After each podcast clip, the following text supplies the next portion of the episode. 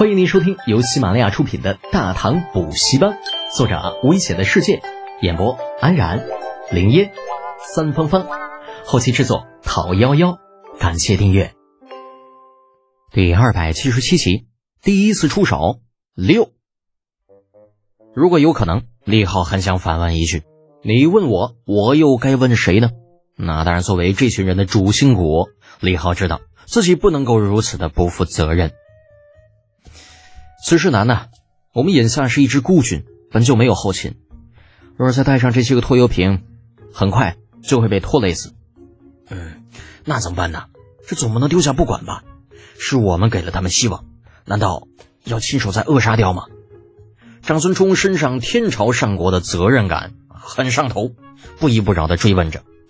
这倒不是他在向李浩逼宫，以他们现在的关系，根本就不存在这样的问题。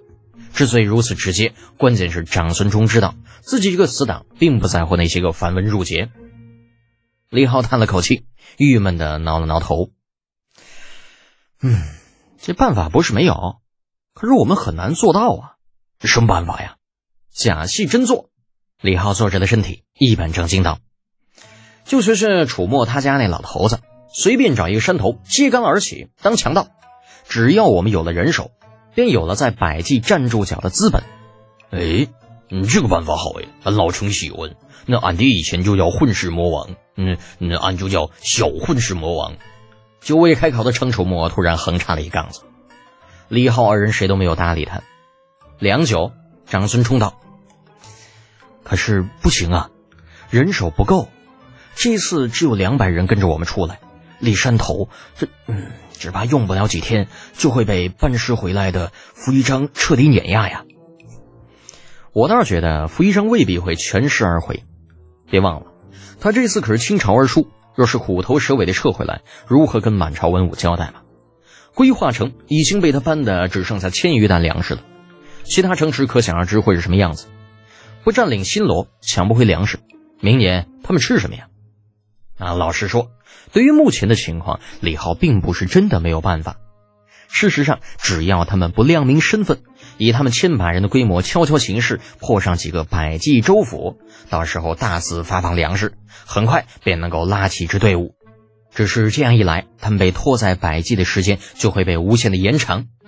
若是李浩在大唐无所事事，他倒是不在乎拖个三年五载的，提前结果付于世，在百济数百年的统治。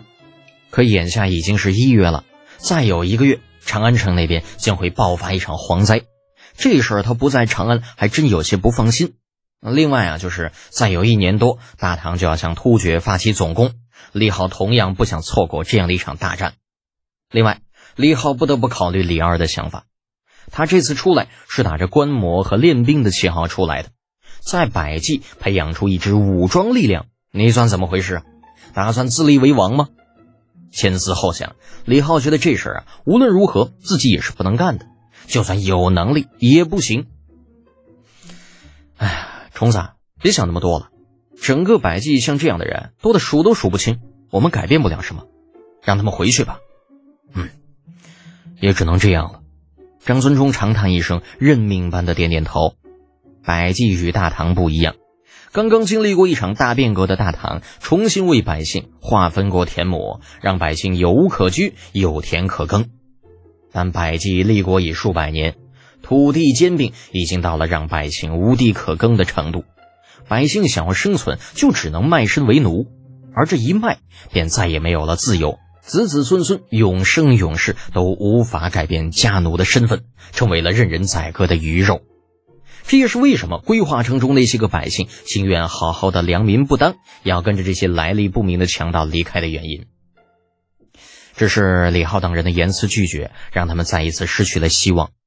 望着那些个强盗们施施然的飘然远去，规划城中每个人的心里都有一种说不出的感觉：自己竟然连当强盗的资格都没有了吗？时间就这样一点点的过去，数日之后。一支人数在五千左右的大军自城北缓缓而来，军中惶惶如丧家之犬的归化太守，仿佛数日间苍老了几十岁，腰背再也不如以前那般笔直，原本乌黑的头发，不知什么时候已经平添了几许白色。距离归化城尚有两里，大军停了下来。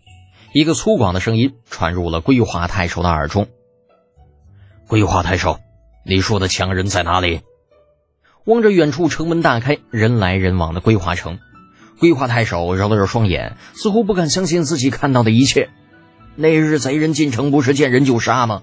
这怎么现在看上去风平浪静，像是什么都没有发生过呢？